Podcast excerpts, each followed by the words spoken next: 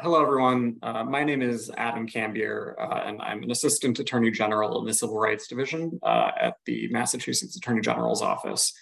Uh, today, we have uh, a really exciting panel where we'll be discussing the various ways that we've seen censorship being on the rise in the classroom, ranging from book bans to restrictions on what kinds of information teachers can present to students, and so on and so forth. Uh, it, it's a problem that my office has certainly been looking very closely at, and I can attest from firsthand experience that this topic is more important to understand than ever before. Uh, and we're very lucky today to have uh, three esteemed panelists uh, who come from diverse backgrounds uh, and experiences to share their perspectives on this critical issue. first, we have Quesia Ali, uh, who works as a staff counsel in the in-house legal department for the Massachusetts Teachers Association, or MTA, uh, the 107,000 member state affiliate of the National Education Association, uh, where she represents MTA, its affiliates and members in all phases of administrative and court litigation. Uh, while at MTA, Quesia has presented at workshops on educator rights in teaching an anti-racist and anti-bias curriculum as well as advise local associations facing book banning campaigns on First Amendment considerations. Uh, prior to working at MTA, she was in private practice and a field attorney with the National Labor Relations Board. Uh, our next panelist is Chris Erchull, uh, who is an attorney at GLBTQ Legal Advocates and Defenders, also known as GLAD. Uh, Chris works extensively in New Hampshire to address challenges confronting transgender and gender nonconforming youth in public schools, through litigation, legislation, and policy. Uh, he represents DEI administrators in litigation against the state of New Hampshire, challenging the constitutionality of the so-called divisive concepts law that the state enacted in 2021. Uh, and he has worked closely with school districts in both Massachusetts and New Hampshire courts to defend policies that protect educational opportunities for LGBTQ students. Uh, Chris also has fought against policies that would harm transgender students, including excluding them from school bathrooms and sports programs uh, in the or in the New Hampshire state legislature, in school boards, and in courts. Uh, Chris has an adamant belief that transgender students, like all students, uh, will thrive when given the opportunity to learn in a constructive and supportive environment. Uh, and our last panelist is Jessica Lewis. Uh, Jessica has been an attorney at the ACLU of Massachusetts since 2019. Uh, in her role, she works on issues related to free speech, technology, and criminal justice. Uh, Jessica co-authored uh, ACLU of Massachusetts' comment on the state ballot initiative that sought to have voters ban the teaching of divisive comments. Uh, and she helped write the open letter from the ACLU of Massachusetts and GLAD about the ongoing push to remove books from school libraries. Uh, prior to her joining her current role, uh, Jessica was a legal fellow at the Southern Poverty Law Center in the LGBT rights and special litigation practice group. Uh, so I, I, we can't see everyone who's attending, but please give a warm welcome to our panelists. Uh, and with that, I think we can get started with the program. So the first question uh, is for both Jessica and Chris. Uh, many of us have observed attempts, sometimes successful attempts, to ban or limit what schools can teach to students uh, ranging from bans on critical race theory uh, to calls to ban books representing LGBTQ plus communities uh, in schools across the country. Uh, Jessica and Chris, could you please give us a sense of what the national landscape looks like with respect to these classroom censorship efforts? Sure, and excited to be here. I would just start off by giving a broad strokes kind of overview before turning over to Chris to talk more about specifics. Um, to start now, we really saw uh, these censorship efforts not only gain public attention, but also deeper traction during the Trump administration with a kind of intense focus on what conservatives took to calling critical race theory or CRT. Now, I'll just clarify here that critical race theory is indeed a legitimate course of study that has been around for more than half a century. Uh, and it tends to focus on examining and at a post-secondary or graduate level uh, the impact of race on American uh, policy and how racism has played a role in creating certain structures uh, that bar people of color from gaining equal access to privileges and services in this country. Now, for example, this could like examining the role of redlining and neighborhood segregation and how that played a role in creating urban ghettos and food deserts. But in recent years, we have seen this term kind of co-opted and used to mean something more akin to teaching students and at a elementary and secondary school level civically uh, that America is evil inherently racist, uh, that white children should feel bad for being uh, white based on past actions, and that Black children should feel victimized and stuck. Uh, now, although this kind of teaching was not actually going on uh, in classrooms, um, or there's really no evidence that uh, this kind of teaching was being uh, taught or this kind of ideology was being taught. Uh, this narrative frame was used by more than two dozen states to introduce measures that would have barred uh, this kind of teaching. Uh, and it became really a drive to ban the teaching of large swaths of American history, from slavery to Jim Crow and more. And for the past three years, we have really seen our classrooms become kind of a battleground for free speech. And just to give an example of the scope of these kind of measures, uh, during or argument before a Florida district court over that state's Stop Woke Act, uh, counsel for the state asserted that that act would bar university professors from supporting affirmative action. Or as the court noted, defendants assert that the idea of affirmative action is so repugnant that instructors can no longer express approval of affirmative action as an idea worthy of merit during classroom instruction. They cannot even organize an in-class debate between guest speakers about the merits of affirmative action if one of those speakers were to support it. Under that act, such a viewpoint would be pro-state discrimination or hate speech. And I want to hand this session over to Chris now to talk about more the frame of these laws and how it is that we got here. Yeah, so I I think a lot of folks know that in the wake of um, the murder of George Floyd in 2020, um, there were a lot of um, a lot of uh, companies and a lot of government entities as well started instituting more um, trainings and workshops for staff around uh, around around issues of racial sensitivity and um, and diversity training, that kind of thing. DEI instruction, as it was often called, and um, and then in 2020 and late 2020, uh, the previous administration introduced an executive order that attempted to prohibit, um, ostensibly, um, those sorts of DEI trainings for federal employees and then also for federal contractors, right? And uh, the lengthy executive order, uh, you know, had a lot of wordy uh, elements to it that tried to, you know, tr- tried to basically condemn certain types of trainings uh, for, for these government employees or government contractors.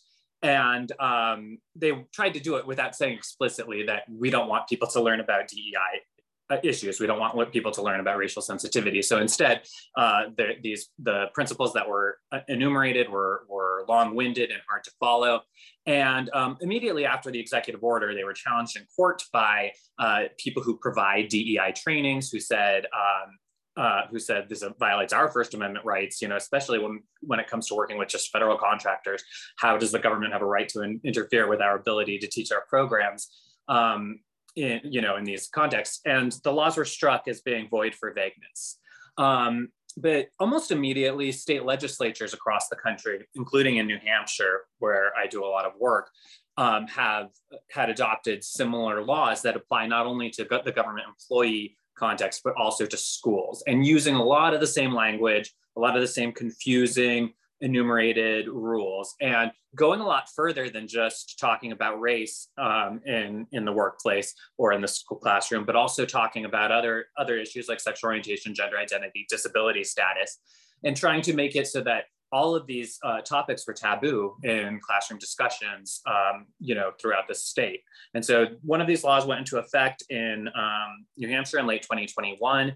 In uh, in very soon after we filed a lawsuit, I'm you know GLAD along with ACLU of New Hampshire and several other organizations, uh, including the uh, American Federation of Teachers, uh, the New Hampshire chapter, and the New Hampshire chapter of the um, of the NEA also. Um, so so it's a pretty big lawsuit. There's a lot of different you know people involved in it but essentially the claim is that the law is unconstitutionally vague. And you know at, this stage we've had a, a motion to dismiss um, that's been heard and rejected by the judge. And the judge's ruling is pretty clear that uh, that uh, you know, on its face that, that that he's going to rule that the um, that the statute is unconstitutionally vague. But he did want a record, so we're in the middle of discovery, and we're going to do summary judgment motions before this goes on, and inevitably will be appealed to the First Circuit. And the reason I'm telling you all this is just because it's something to look out for that's local and will um, you know create precedent that will apply to massachusetts after the first circuit makes a decision so it's something really interesting to watch but what i really want to say about the unconstitutional vagueness of the way that these proposals are written. They can't say what they mean because if they said what they mean, they would be saying exactly what Jessica was saying before is we don't want kids learning about affirmative action. We don't want kids learning about the history of racism that shaped this nation. And if they said that, they knew they know they would lose public support and they know that they would lose in court. But they so they try to say it in a vague way that uh, you know roundabout way with with language that nobody can comply with and has this chilling effect on on on teachers across the state where, where these laws are enacted and um, creates a lot of harm. And so fortunately, so far, from what I've seen, courts are um, responsive to the issue that that that vague language is, uh, you know, per se unconstitutional. So I think, uh, Chris, you're highlighting your work in New Hampshire uh, is a great segue into the next question. Uh, this is clearly a really pressing national issue, uh, but I, would like to hear more about uh, sort of what's happening here in Massachusetts. Uh, Jessica, have we been seeing sort of any similar efforts concerning classroom censorship or book banning uh, here in Massachusetts? Uh, and if so, what does that look like? Unfortunately, the answer is yes. Uh, but luckily, uh, we also have seen successes in terms of uh, local communities pushing back and preventing these type of censorship efforts. so first we saw in 2021, members of the Republican Party introduced a ballot initiative uh, that would have banned uh, the teaching of and these so-called divisive concepts, which is uh, the term that's being used to describe what is that is being banned. Uh, particularly, the ballot initiative would have prevented the teaching of anything that would have made students feel uh, guilty on the basis of their race. Uh, and luckily, our Attorney General's office issued a declination letter, which did not allow uh, the initiative to be placed on the ballot on the grounds that it violated our state protections around free speech and something akin to due process. And the, AGO opined uh, that the initiative would have not only unduly interfered with teachers' ability to speak, it would have done so in a manner that really made it unclear what it is that they were not allowed to say. Uh, however, the push in our state did not uh, stop there. Rather, we saw it spread uh, to local communities and kind of morph in terms of what it is that it was targeting. Uh, first, we saw uh, warrant articles being introduced at annual town meetings that would have banned the teaching of divisive concepts at local school districts. Uh, this most notably occurred in the town of Mansfield, but there the town council, kind of following the AGO's lead, uh, wrote a legal opinion that that warrant article would have violated the law on several grounds and therefore was not included in the vote before the town. Uh, but next, we saw and we are still seeing efforts to remove books from uh, school library shelves as well as from uh, public schools. And these books that are being targeted largely are those that represent members of the LGBTQ plus communities as well as communities of color. And Plume and Glad uh, recently wrote a letter uh, about these book ban efforts and the constitutional issues that they present. Uh, and we have been grateful to see uh, towns being able to use the legal analysis provided therein uh, in order to push back on some of the efforts to the cause to remove books from schools. Um, I think one of the books that we saw and really across the country uh, i read that it's one of the most targeted books is a book called all boys aren't blue and uh, this pushback against citizenship uh, most notably happened in Mansfield and also Old Rochester School District. Uh, and although it is less about what is being taught in classrooms, it is worth noting that the group Parents Defending Education has become quite active in our state um, and around the issue of extracurricular activities in schools. Uh, now, PDE, or again, Parents, Parents Defending Education, describes itself as a national grassroots organization working to reclaim our school from activists imposing harmful agendas. Now, this group sued the Wellesley School District over that school, uh, the school district's creation of affinity groups for students of color, uh, which PDE said made children feel that they were part of the problem because of their skin color. Now, Wellesley settled that lawsuit in February 2022 uh, after agreeing that all students would be welcome in affinity groups, regardless of their affinity with that group. Uh, and then PDE next filed two complaints with the US Department of Education against the Newton School District. And the first of those complaints stated that because a Newton school put on a play that was with students of color and was about people of color, uh, the school discriminated against uh, white students. The Department of Education recently dismissed that complaint, but PD uh, still has a second complaint pending that alleges that uh, Newton School District's scholar program that is geared, geared towards Black and Hispanic students uh, violates the law. Now, this is just some, but notably not all, of what we are seeing uh, happening in our state right now. Uh, thanks, Jessica. Uh, the next question is for Quasia. Uh, how, if at all, has class have classroom censorship efforts impacted Massachusetts teachers? Uh, there have been, for example, a few high-profile incidents here in Massachusetts over the last several years uh, concerning the display of pride flags or Black Lives Matter flags uh, in classrooms, and then parent-led backlash to these displays in Stoughton, Halifax, a few other places. Uh, is this something that we're seeing percolate in local uh, school districts or school boards? Quasi, I think you're muted.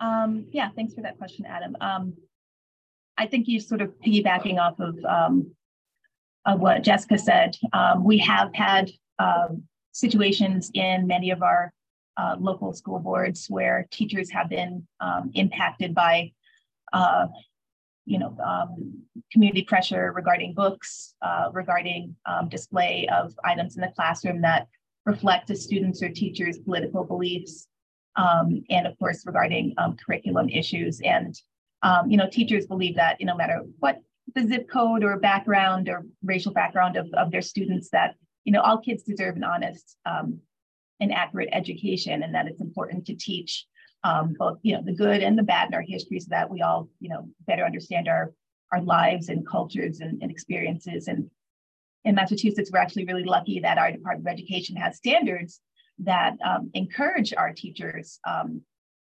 to to create curriculum that is uh, designed to you know, inculcate respect for our Commonwealth's um, ethnic, racial, and um, cultural diversity. Um, that being said, you know, our teachers work within the context that, um, particularly K through 12 level, that the district has managerial prerogative over the curriculum, you know, and in classrooms we're looking at, um, you know, what are the First Amendment considerations at issue regarding, you know, whether the speech is within a, a teacher's official duties and, you know, with books, we're looking at, you know, are the district's um, following protocols, if protocols are in place, are they being followed? Are there viewpoint discrimination issues? So um, we have been dealing with some issues in our districts. Uh, you mentioned Halifax, there was an issue there in 2021 where students and teachers placed peace flags in their classroom, um, in the elementary school classrooms, um, you know, in response to some anti-bullying issues. And uh, the principal uh, removed those flags after receiving parent complaints. Um, and then the superintendent then, you know, followed up and said, you know, we're going to enforce this ban. Um, and that we're not going to have discrimination based on a, but at the same time, we're not going to have discrimination based on a particular viewpoint. So they they um, they put forth a uh, a rule that was you know um, essentially aimed at preventing viewpoint discrimination, and, and so we're following that situation to make sure that that rule is uh, actually enforced. And then and so in um, the superintendent posed a no political flags rule in the school that had the result of, of teachers being forced to um, take down their pride and Black Lives Matter flags. Um, and there was a huge um, sort of um, backlash from teaching community, from students, from, from community members. And so um, administrators responded in that district by putting up safe space stickers in the classroom and said that you know buttons and lanyards were okay. Um, and so there's ongoing um, ongoing uh, sort of um, action with regard to to those um, those directives um, in terms of teachers who are protesting against that directive. Um, and then in Hanover, we uh, recently, is in this school year, had an issue regarding uh, the book that Jessica mentioned, All Boys Aren't Blue. Um, and again, we were looking at uh, the removal of a book um, from a, uh, a, high school shelf without the protocol being followed. And so uh, members of our local in Hanover were instrumental in, in making sure that uh, the protocol was followed. And um, so we have, you know, that that situation going as well. Um, mentioned um, warrants um, in in Mansfield and Wellesley that dealt with uh, divisive concepts curriculum, and so we're, you know, uh, our locals were instrumental in fighting back on that. And then um, in Ludlow, um, you're probably going to hear at some point in this presentation about the the Ludlow lawsuit um, involving gender identity and, and some students. Um, but before that lawsuit, there's actually um, a um, parent backlash against uh, uh, sex education curriculum and materials used in that curriculum and um, and books providing you know resources on gender identification or you know what they call trans indoctrination and so um, our members um, along with um, community members um, you know were a presence at school committee and defending the librarian who was providing these important materials. And so, you know, whether it is curriculum or book bans or um, forms of expression, um, we have been dealing with these these issues um, in Massachusetts. Um, some bright sort of bright light on the horizon. we do have a, a bill that is pending um, it's I don't think it's come out of committee, but it's called an act relative to anti-racism, equity, and justice in education. It's uh, House Bill 584, Senate Bill 365, and it says um, in relevant part that education in, in dismantling racism be taught to all students, that teachers and school counselors be trained in pedagogy and practices that uplift students of all ethnicities and backgrounds, um, that truth and reconciliation regarding slavery, genocide, land theft, and systemic racism, racism is, is centered um, and that students of color and immigrants, uh, students from immigrant communities and indigenous communities find their rightful place reflected in the history that they learn. So that obviously is um, is very um, hopeful, and uh, you know we're hoping that that uh, that bill will pass because obviously it will be um, tremendous for um, our students to see the the totality um, and the richness of our our history. have that taught to them in in our our Commonwealth schools. Oh, great, thank you. Uh, we have a question uh, from someone uh, in the audience, uh, and, and whoever feels like answering this, please jump in. Uh, question is, how would you rebut the argument that in practice, diversity uh, is often interpreted to mean non-white, and the argument that equity necessarily requires actions based on race?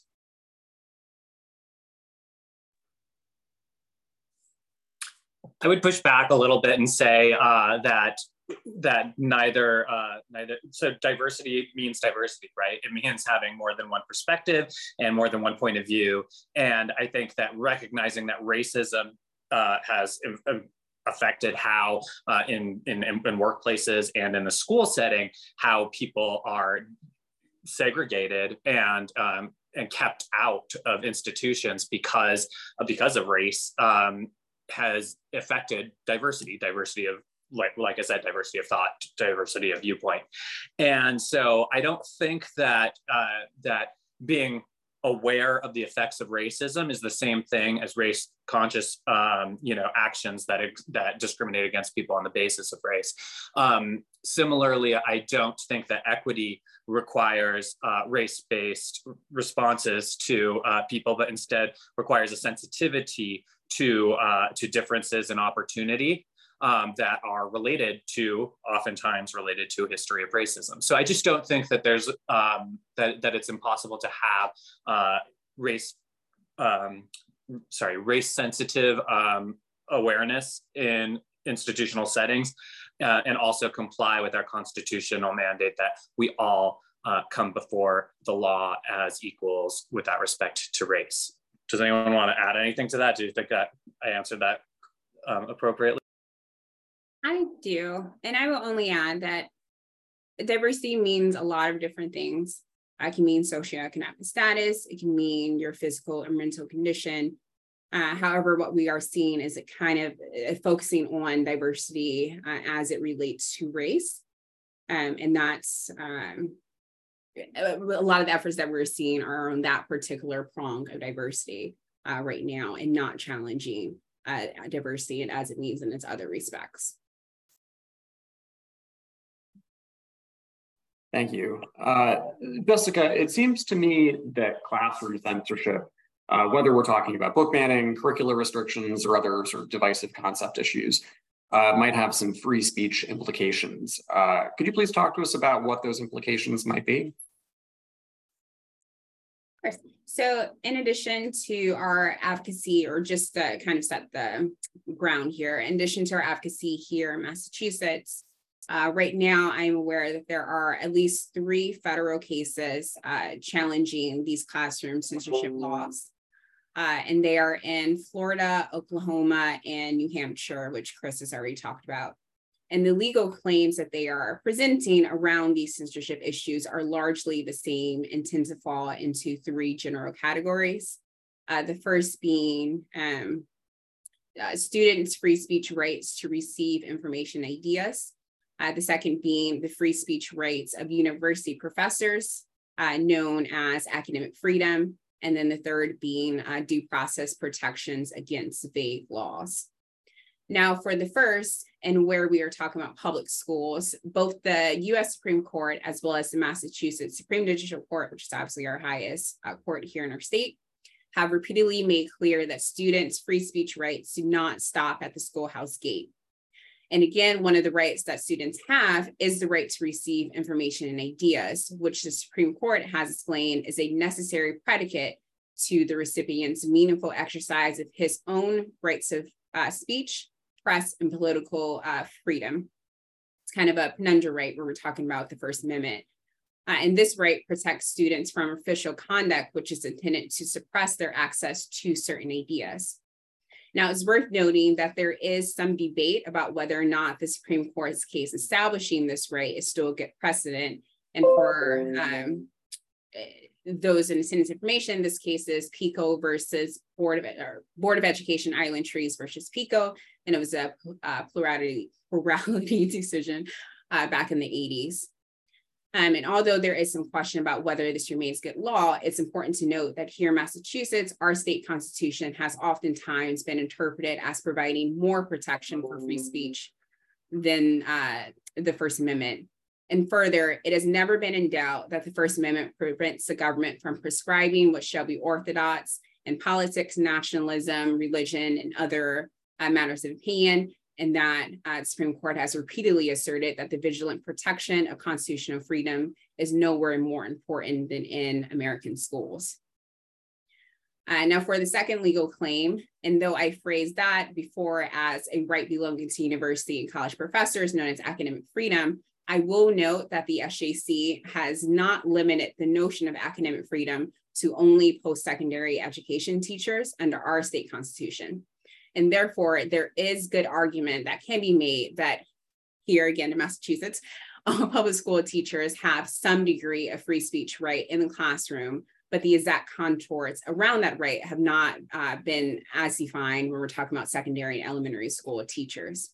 Notably, however, federal, court, federal courts of appeals have largely rejected claims uh, that um, elementary, and secondary school teachers have any academic uh, freedom rights uh, during classroom discussions as students in their classrooms are there under compulsion and therefore are something like captive audiences. Now, at the university level, however, the law is very clear that professors can neither be compelled to speak nor made to be silent on certain ideas or viewpoints. Now, in Florida, again, where the state is uh, battling the Stop Woke Act, uh, the state argued that they, uh, university professors do not have this right of academic freedom and that when they speak, they are speaking on behalf of the state and therefore their speech can be regulated as government speech.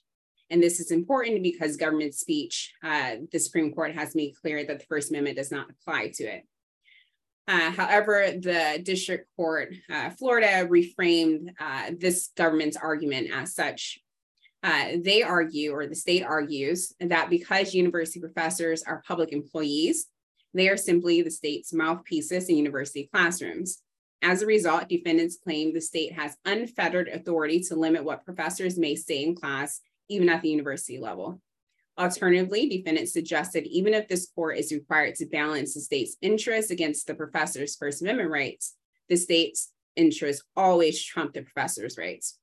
According to defendants, so long as professors work for the state, they must all read from this uh, same music.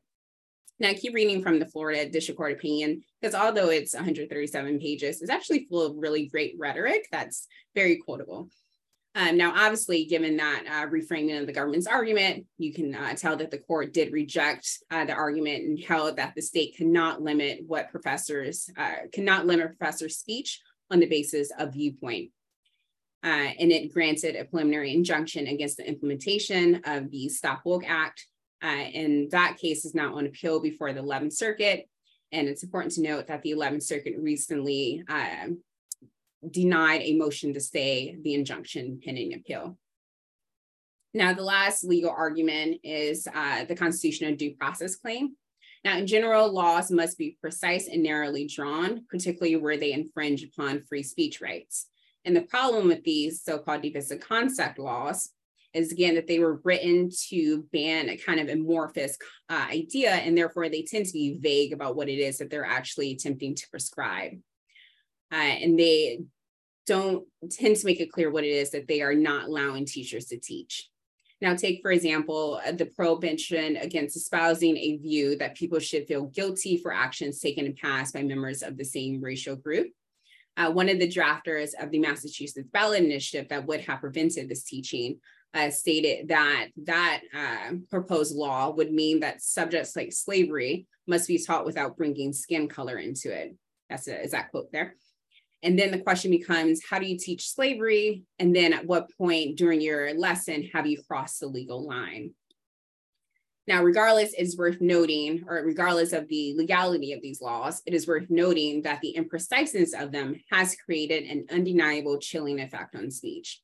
And so by them, we have seen schools across the country where these laws have gone into effect excise entire subjects from the curriculum, and largely those subjects are ones that concern the treatment of people of color in this country. Uh, thanks, Jessica. Uh, we just heard Jessica talking about the chilling effect uh, that many of these types of laws can have on teachers' speech. Uh, do you have any insight into how teachers are reacting to these types of incidents uh, or what they might be concerned about in this kind of climate? Uh, and what concerns have you been hearing from the Teachers Association membership?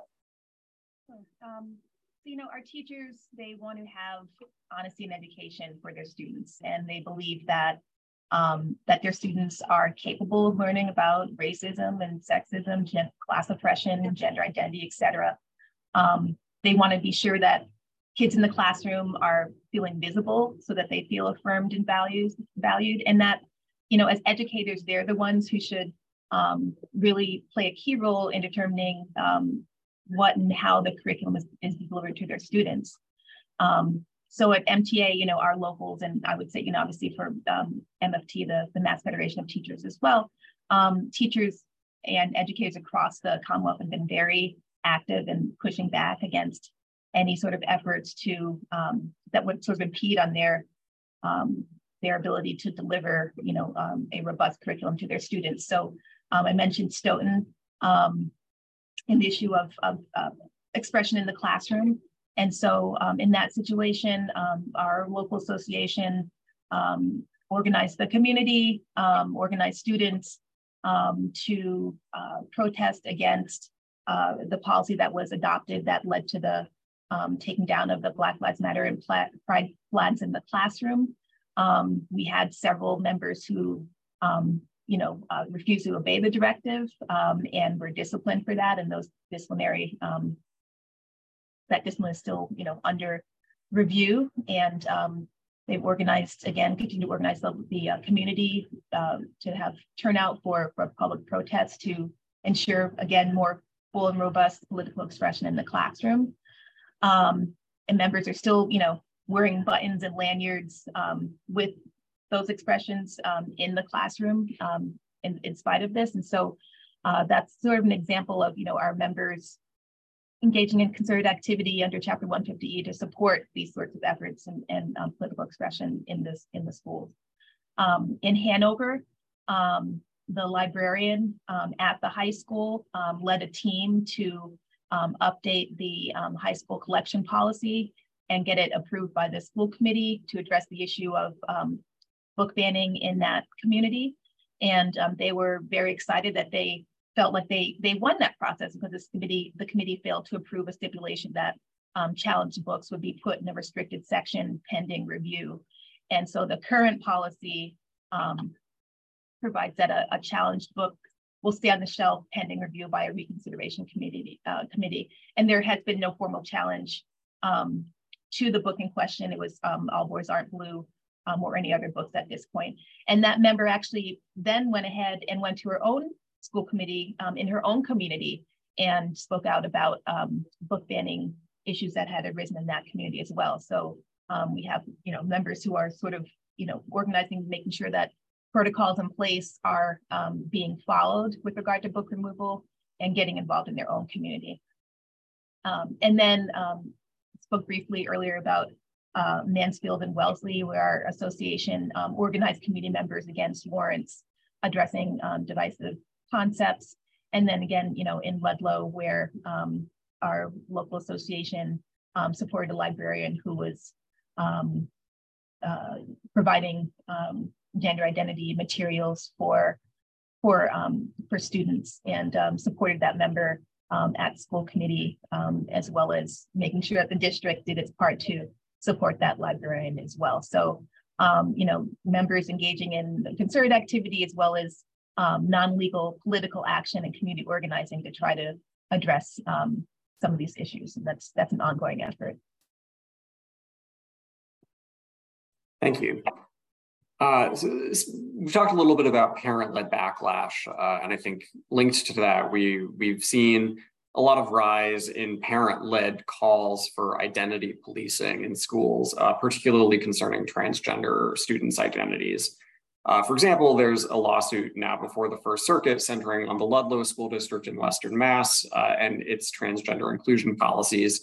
Uh, and sort of this ongoing lawsuit follows a national trend targeting inclusion and respect by schools of transgender student identities, uh, sort of under the guise of parents' rights. Uh, Chris, I know you and I worked together on this issue before. Uh, could you please tell us a little bit about what we're seeing uh, both here in Massachusetts and across the country uh, on this topic and how the concept of parents' rights fits in? Yeah, yeah, totally. Um, so this is a super important issue affecting a lot of school districts across the country right now.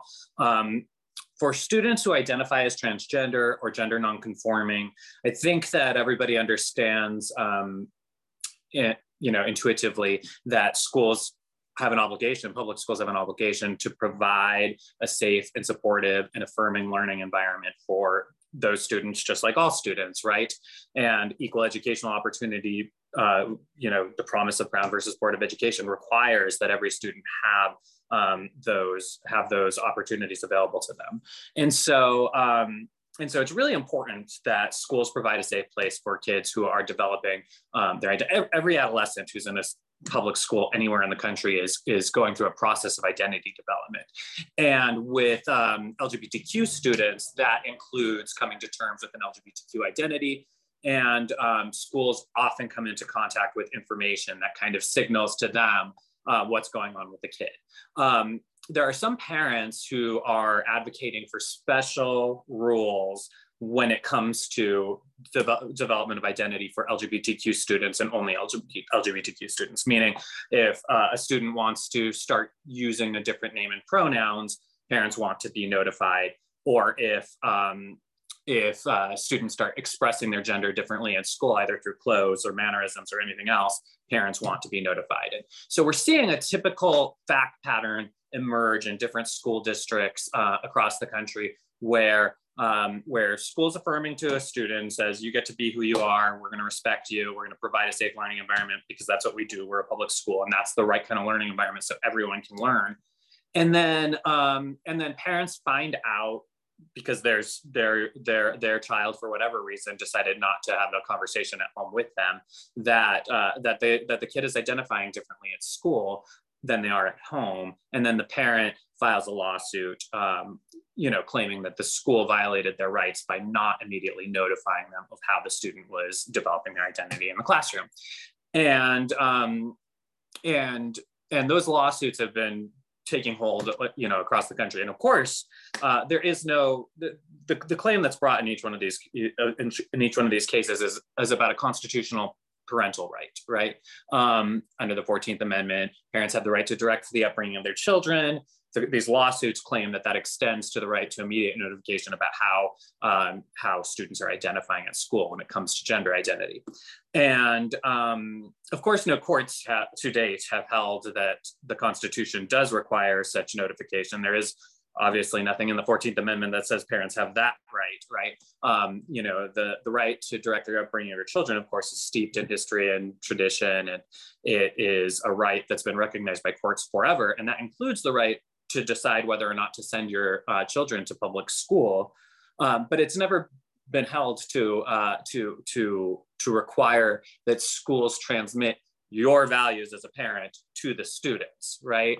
And that's kind of what these parents are asking for in these cases. And um, and so Ludlow, Massachusetts is one of these places where uh, a parent brought a lawsuit claiming a violation of parental rights and uh, that that is a case that was argued to uh, the district court. Of, sorry, it was filed in the district court of Massachusetts, and it was argued on a motion to dismiss. And the judge ended up dismissing the case. There was an amicus brief filed by GLAD um, in that matter, and now that case is um, going up to the First Circuit, and um, and and so briefing is underway right now in that case. And so that's a really interesting thing to watch because um, you know, it's not just what the court says about whether or not there's a constitutional right to, to automatic notification about a, the student's name and pronouns. It's also about how the court decides to talk about transgender students and how the court, court decides to, um, you know, um, to, to address their needs when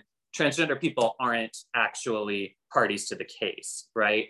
Um, and that's a really interesting question. I think it's just something worth watching in the First Circuit because in the coming months, we're going to hear arguments in this case. We're going to see a lot of briefing, and then a panel of the First Circuit is going to be making a decision on on on this issue, and they're going to be talking about transgender kids. And again, no one in no party to the case is actually advocating for transgender students. Um, similarly, in the New Hampshire uh, Supreme Court is considering a case that um, arose out of Manchester School District with very similar facts. It's like the third lawsuit that was brought in a New Hampshire uh, Superior Court with similar, you know, kind of challenges to school policy. And um, and and so it's another one of these cases where parents are arguing they have a right to immediate notification about how a student is identifying with name and pronouns at school. And um, the New Hampshire Supreme Court just heard oral arguments in this case. We're waiting for a decision from them. And meanwhile, there is uh, legislation that um, is pending. Uh, there's a vote on Thursday in the New Hampshire House on this so-called Parental Bill of Rights. The Parental Bill of Rights does go through and enumerate a lot of rights that parents already have. In some ways, it does it inartfully. In some ways, it does it just fine. And then it has these provisions tacked on about, um, about parents having the right to know how their kid is identifying with respect to gender. Mind you, the bill doesn't mention any other aspect of child identity of development. It just singles out transgender and gender nonconforming youth. And it says they're in a special category where parents have special rights to notification that don't apply to any other student.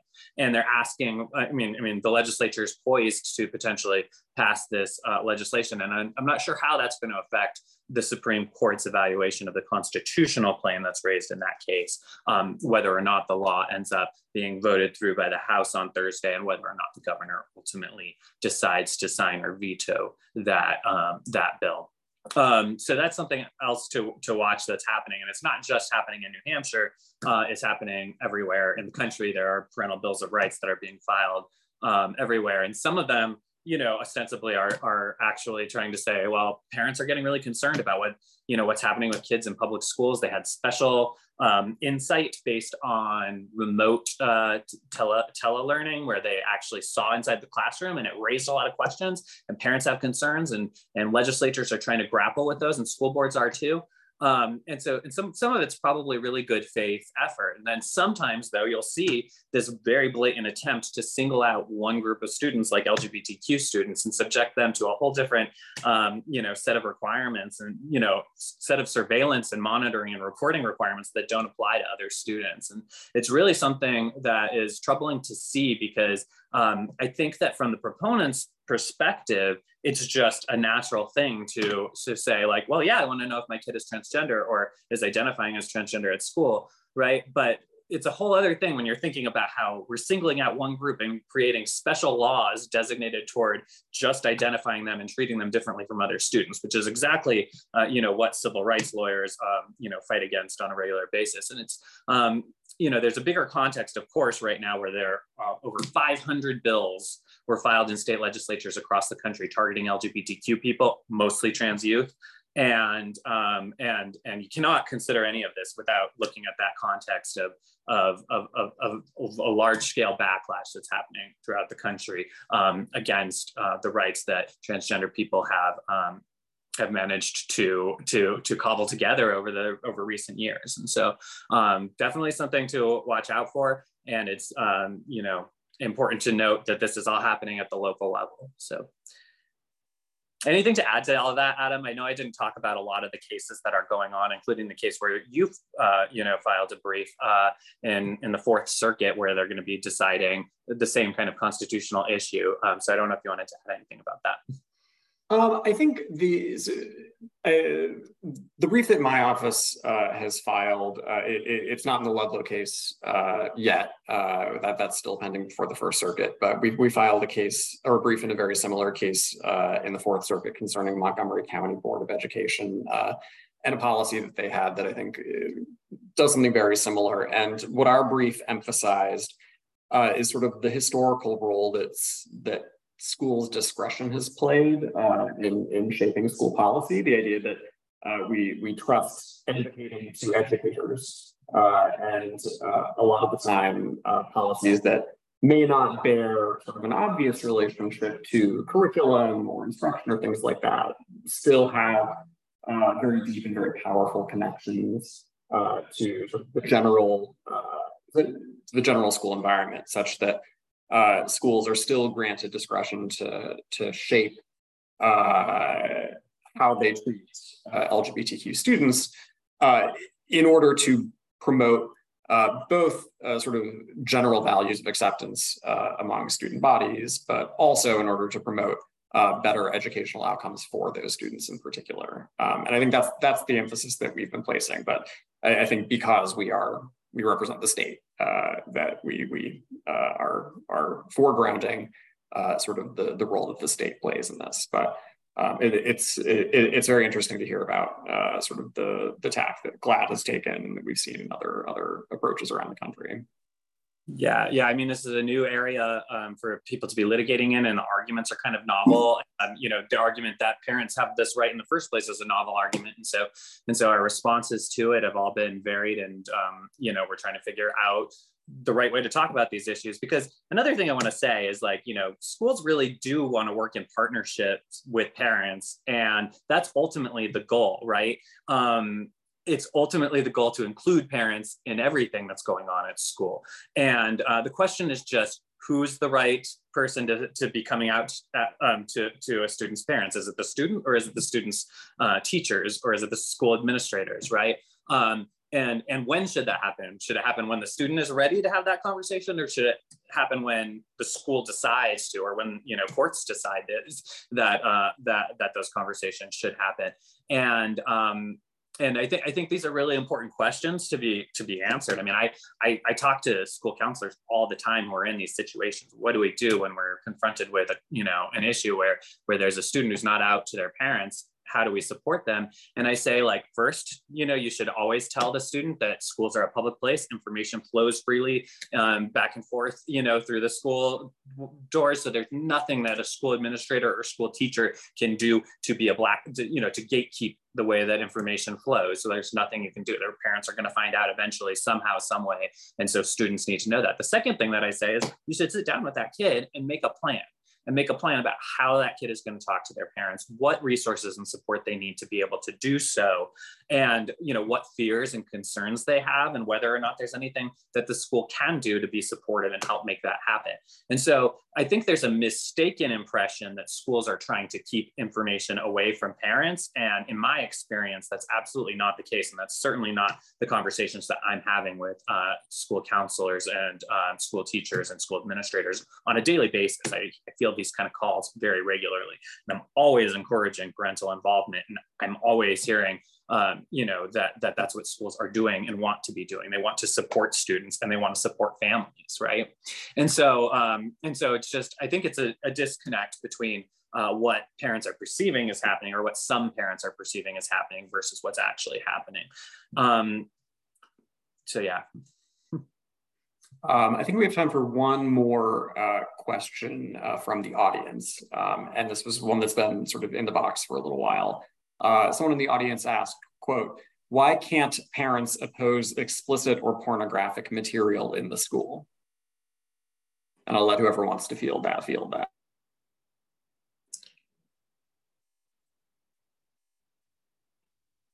So I, I would just say, uh, I think a good framing of this question is um, it is always true um, or has been true that schools can um, kind of limit the content of what is being uh, discussed in the classroom. However, what can't happen, and I think what the courts have been very clear about, is that uh, once you make the decision about what the curriculum is going to look like, et cetera, what you cannot then do is only uh, teach one particular viewpoint on that content, such that you are not having kind of the round full discussion about the particular subject, but rather you're only presenting to students one limited viewpoint, whether that be liberal or conservative or anything. But you must kind of, uh, you cannot say that you cannot teach, for example, about um, evolution, and you can only teach about creationism.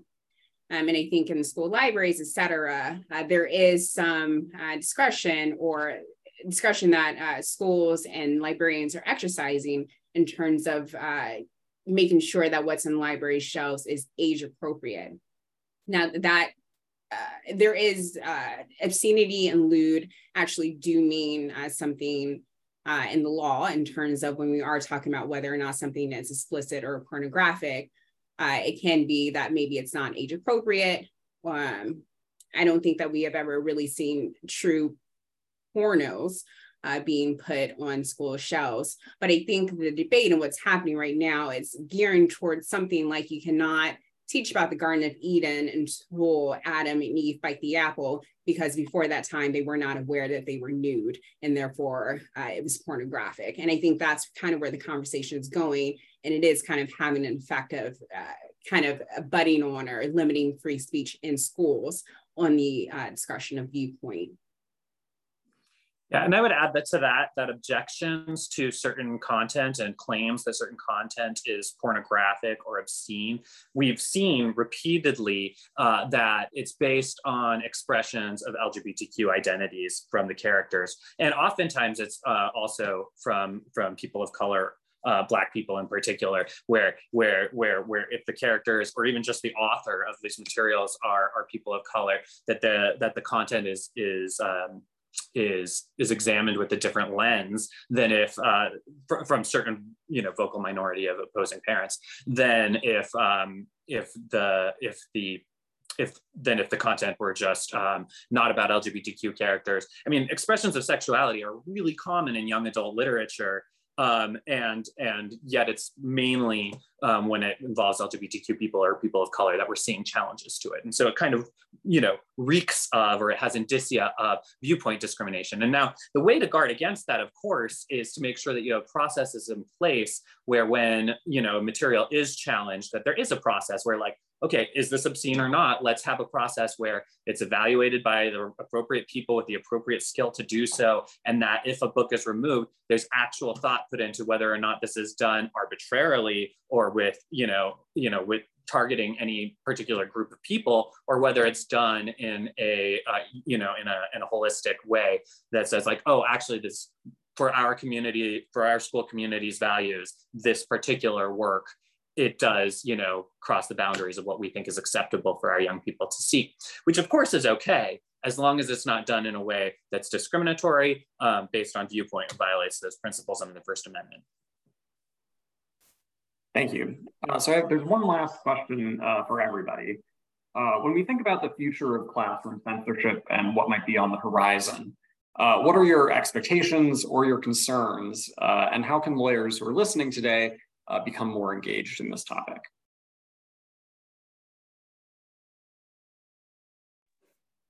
Um, I, I, would just say in terms of, um, you know, what we always encourage our members to do is just, you know, be sure to vote. Um, your vote counts. Um, you know, who's on the school committee is going to be, you know, determinative of, you know, what sort of educational policy is going to be espoused. So um, make sure that you vote for people who are aligned with your your values um, you know, be it, you know, promoting anti-racist, anti-oppression, anti-bias um, curriculum. You want to make sure that there are people in there who have those similar values and will be making decisions that are going to impact not only what you teach, but you know what your students are going to be learning.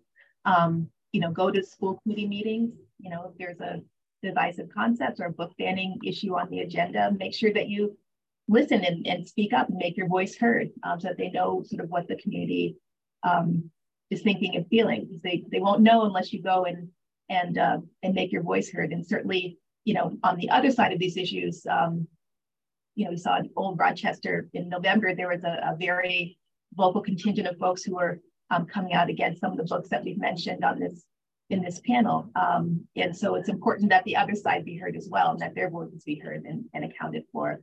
Um, and certainly, I would say with regard to your local education association, you know, there are campaigns that are going on, and and uh, you know, we we appreciate the support of of our parents and our community members um, as we work to um, you know fight against these issues as they arise in our, our school districts.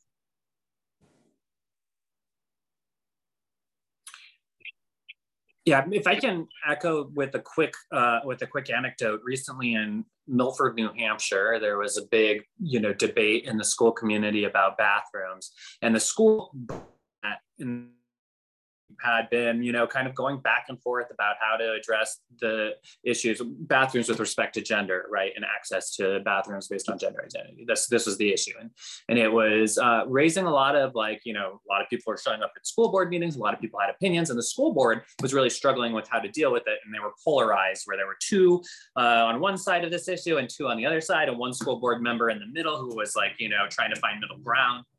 And then there was a school board election where two board members were replaced and overwhelmingly the vote was, uh, you know, was in support of transgender students. I mean, the, the two school board members who ran on this, uh, you know, on the idea that like, oh, we're going to take the position that we support transgender students in our school district. Those are the two that won. And it's not a particularly progressive community or anything like that.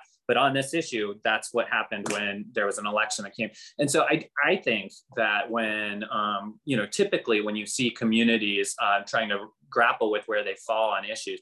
I think supporting students is, uh, you know, is where communities tend to land. So I think uh, local engagement, just like Roycia was saying, and you know, paying attention and voting is like just like among the most important things you can possibly do to ensure that your school community is ref reflecting your values, your values as, as a voter, as a citizen, as a lawyer. Um, I just, you know, I, I, I, can't emphasize enough how much of a difference it makes just to be engaged, especially because turnout on those kind of elections is really, really low. Showing up at school board, you know, you have so few people generally. So, you know, this is this is where the policy happens, right? And and um, we should all be making sure that that that our communities know what our values are. And where these issues do come up, people can contact the ACLU of Massachusetts Legal Resources Team uh, we have got involved in some issues, but generally we may be able to uh, provide resources or more general ideas um, about um, particular actions or legal analysis, et cetera. But people can also sign up to volunteer for our action team. I think that brings us right to three o'clock, uh, which is the end of the program. So um, thank you very much to all of our attendees uh, for taking the time to listen to us. Uh, thank you to our three panelists for uh, sharing their knowledge and expertise. Uh, and thank you to the BBA for creating the space to discuss these very important issues. Uh, so again, thanks to everybody, and I hope everyone has a great afternoon.